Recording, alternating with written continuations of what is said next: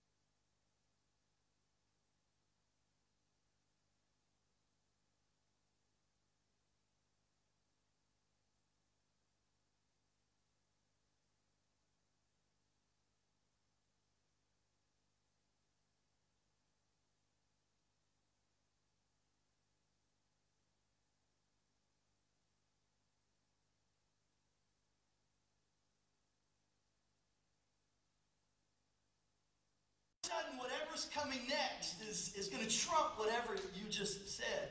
And oftentimes, when we use the word but, and not only is it an excuse that follows next, but often whatever comes next paralyzes us. I mean, you may say, I love my spouse, but we've got some issues, and so we get paralyzed to do anything about it. Man, I, I, I, I, I love God's word and I trust His word, but, but I've got some questions. And so all of a sudden, we just kind of stop seeking and we let those questions overwhelm the good things that God wants to do in our life.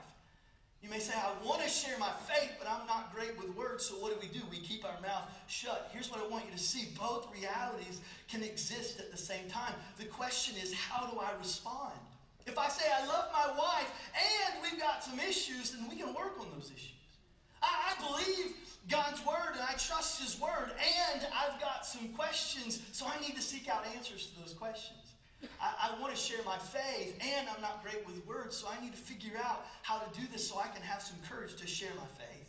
See, the question is how do we respond when those two realities exist?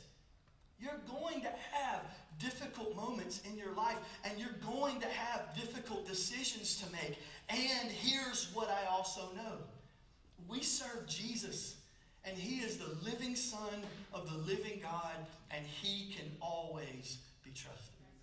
Now, I, I don't know if this is your first time at North Park or not, but here's what we commit to. We always want to be real, and we always want to hit tough issues, and we're not afraid to tackle the questions that we face. And so let's just call it out and get really honest. There are some of you in this room today, you were struggling to trust God.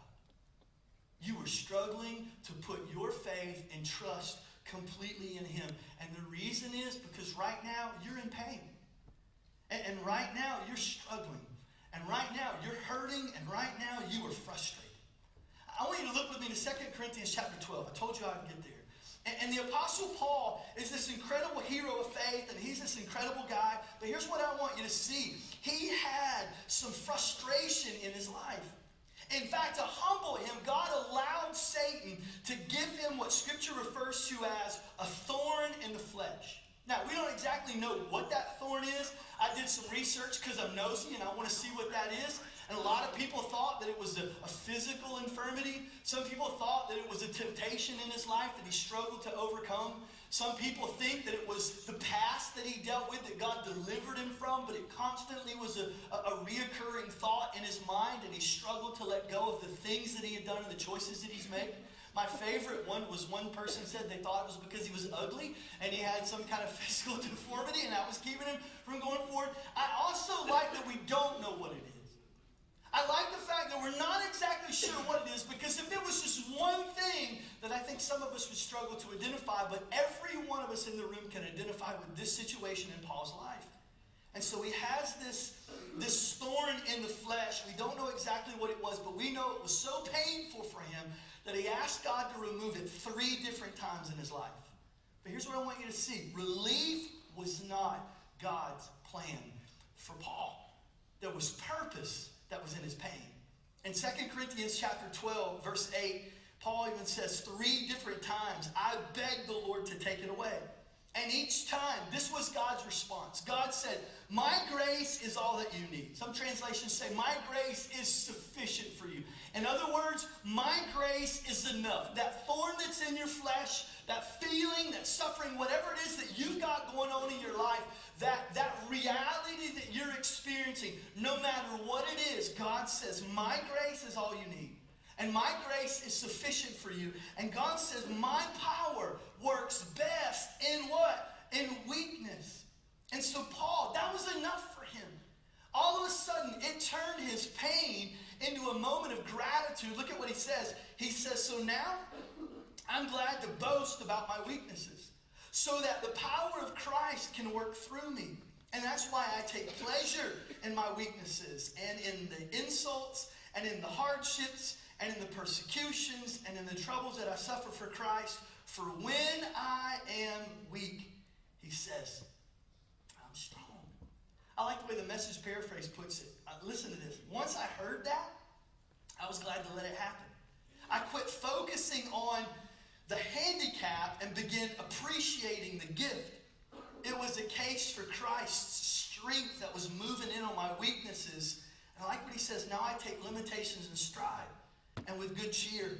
These limitations that cut me down to size, the abuse, the accidents, the opposition, the bad breaks, I just let Christ take over.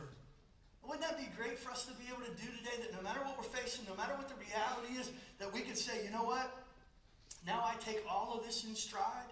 Whatever it is, the abuse, the accidents, the oppositions, the bad breaks, here's my response to all of it. I just let Christ take over. And the weaker I get, the stronger that I become. Now, I know some of you are Bible note takers. Let me give you three things that you can write down. Three lessons from this text today. And here's the first thing our faith and our character are often developed in times of adversity. And I look back over my life, and I think most of us in the room that have lived life a little bit could say the same thing. I'm reminded that character is often formed in our conflict. I mean, it would have been easy for, for God to just take the thorn out of Paul's life, but there was something that God was doing in him. There was something that he was developing in his life. And just like Paul, just like you, like me, we often find that God is shaping our faith and our character in those times of, of conflict, not those times of victory. I like what Dr. Samuel Chand writes. He says, Sometimes, I want you to listen to this, this is good. Sometimes God delivers you from the fiery furnace. And then other times, He just makes you fireproof. Isn't that good? When He makes you fireproof, then you have to endure it. And I love this thought. God is more concerned with your development than He is with your comfort. God is more concerned about what He's developing in your life than you being comfortable. That's why we say all the time that we have to learn to be comfortable with being uncomfortable. It's also why we say that God's plan for your marriage is not for you to be happy, but God's plan for your marriage is for you to be holy. Because through the challenges that you face, He's developing a holiness that's in your life. And I believe when we're walking according to God's word in our life and our marriages are holy, I believe that our response, God's response, our marriage response, we are going to be happy.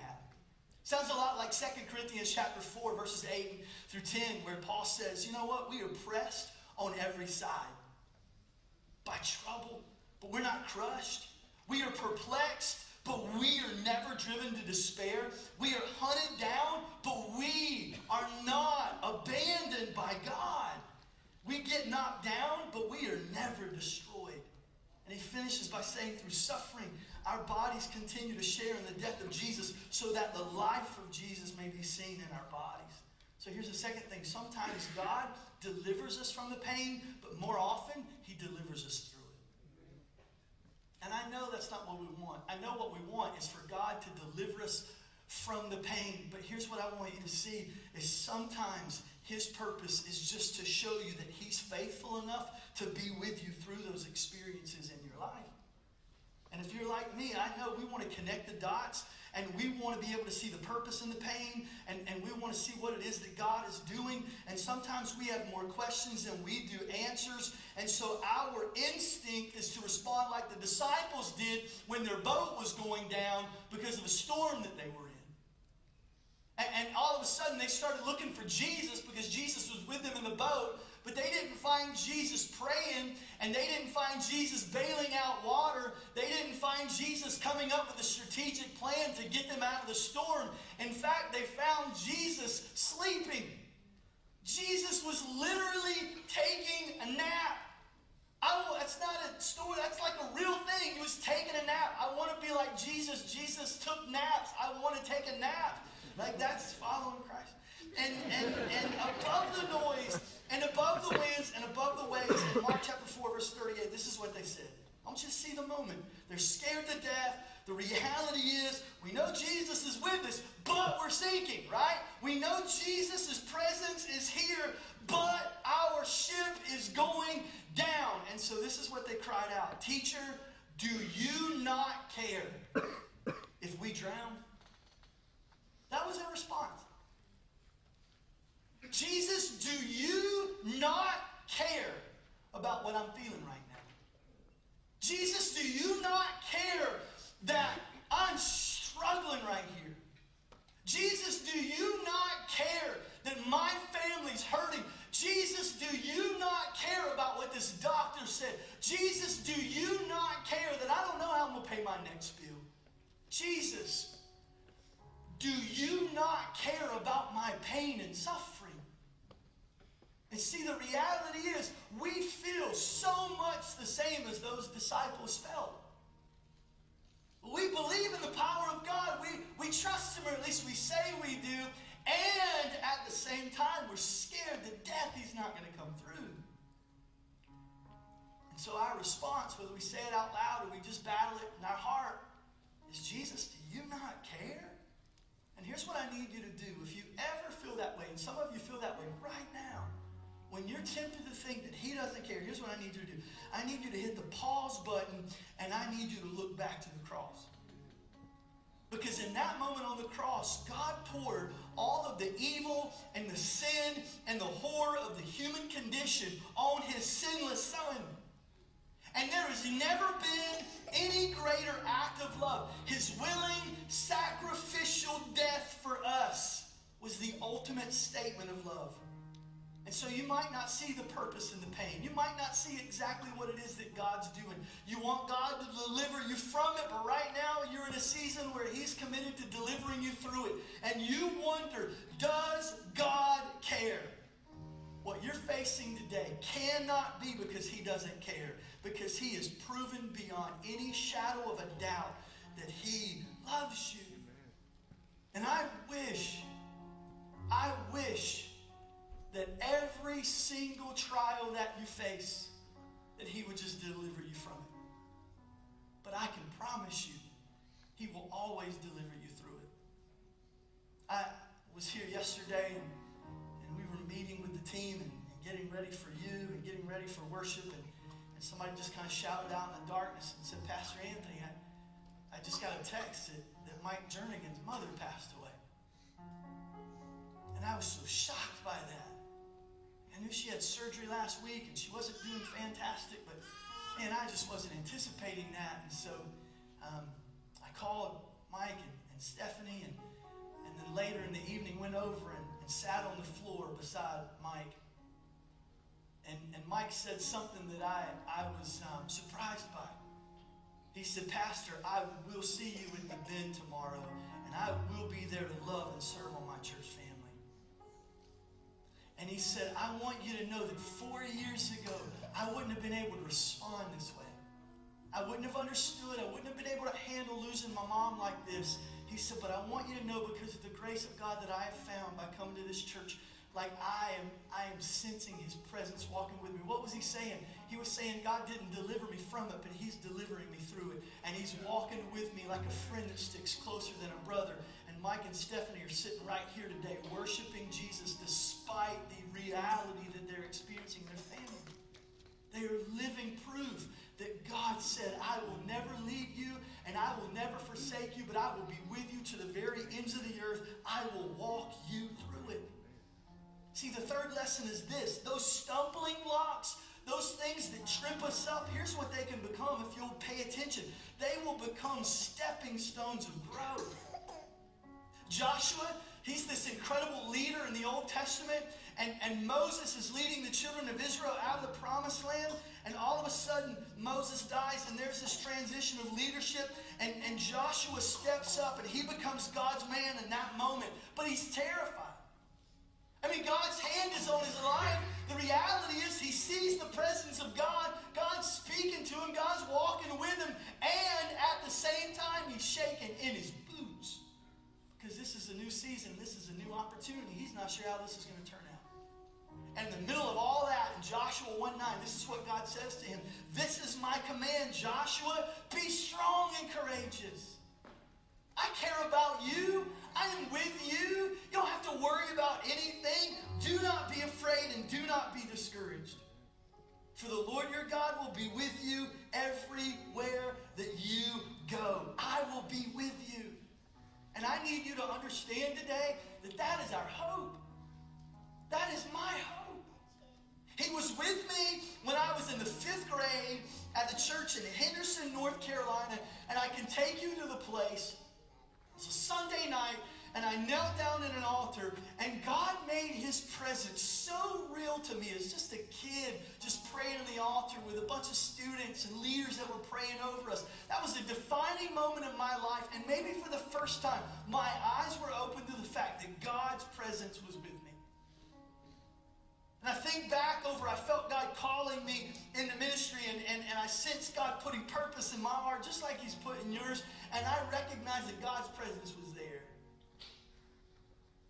God's presence was with my wife and I as we, as we were walking through marriage and, and trying to figure that out. And He was with us when, when, when we found out that Marion had, miscarried and we lost our first child. God's presence was there. When God called us to, to plant North Park Church 12 years ago and we stepped out in faith, we all recognized that His presence was there and He was with us just as close as the mention of His name. He was with us as my wife walked through breast cancer. He was with us this year as my brother went home to be with Jesus. God's presence is here. He's here even now, and He will be with us then. He said, I'll never leave you. I'll never forsake you. I'll be with you to the very ends of the earth. It's why I say all the time, He is a God who can always be trusted because He has always proven Himself. Yeah, you're going to go through some stuff, but you're never going to have to go through it alone. I had this question that was in my mind. It's been in my mind all week. Well, what if it doesn't work? What if this doesn't work? We've done a lot this, this year. We've taken some huge steps of faith and we've been praying some bold prayers because we believe bold prayers honor God. God honors bold prayer. And all I can hear in the back of my mind is what if it doesn't work? What if it doesn't work? You trust God, but what if it doesn't work?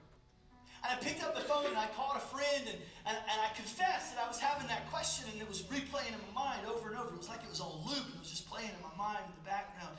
And, and, and this is what he said to me, and I'd speak these words over you today. He said, Anthony, that sounds nothing like what the Holy Spirit would say.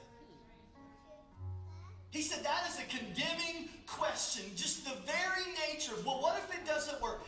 A condemning question, and this is what God's word says. There is now no condemnation for those who are in Christ Jesus. He said, so that question, that doesn't sound like the Holy Spirit, but it does sound like the enemy who is speaking war over your life every single day.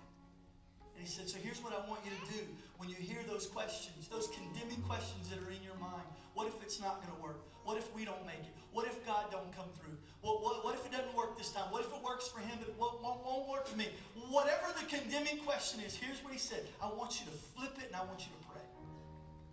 And so all week long, I've just been flipping it. And I've been praying. Every time I'd hear the question, I would start thinking, you know what, God? It might not work. Like, there's a chance I've been made aware that it might not work. If we do this in our own power and our own strength, it will not work. But we're trusting you and we're taking the steps of obedience that you've got, you've given to us, and, and, and we cannot fail if we're trusting you. So I hold on to you and I just begin to pray for you, and I begin to pray for this school, and I begin to pray for this community and for this city. Every time there would be a condemning question, I would flip it and I would turn it into a moment to intercede for our city.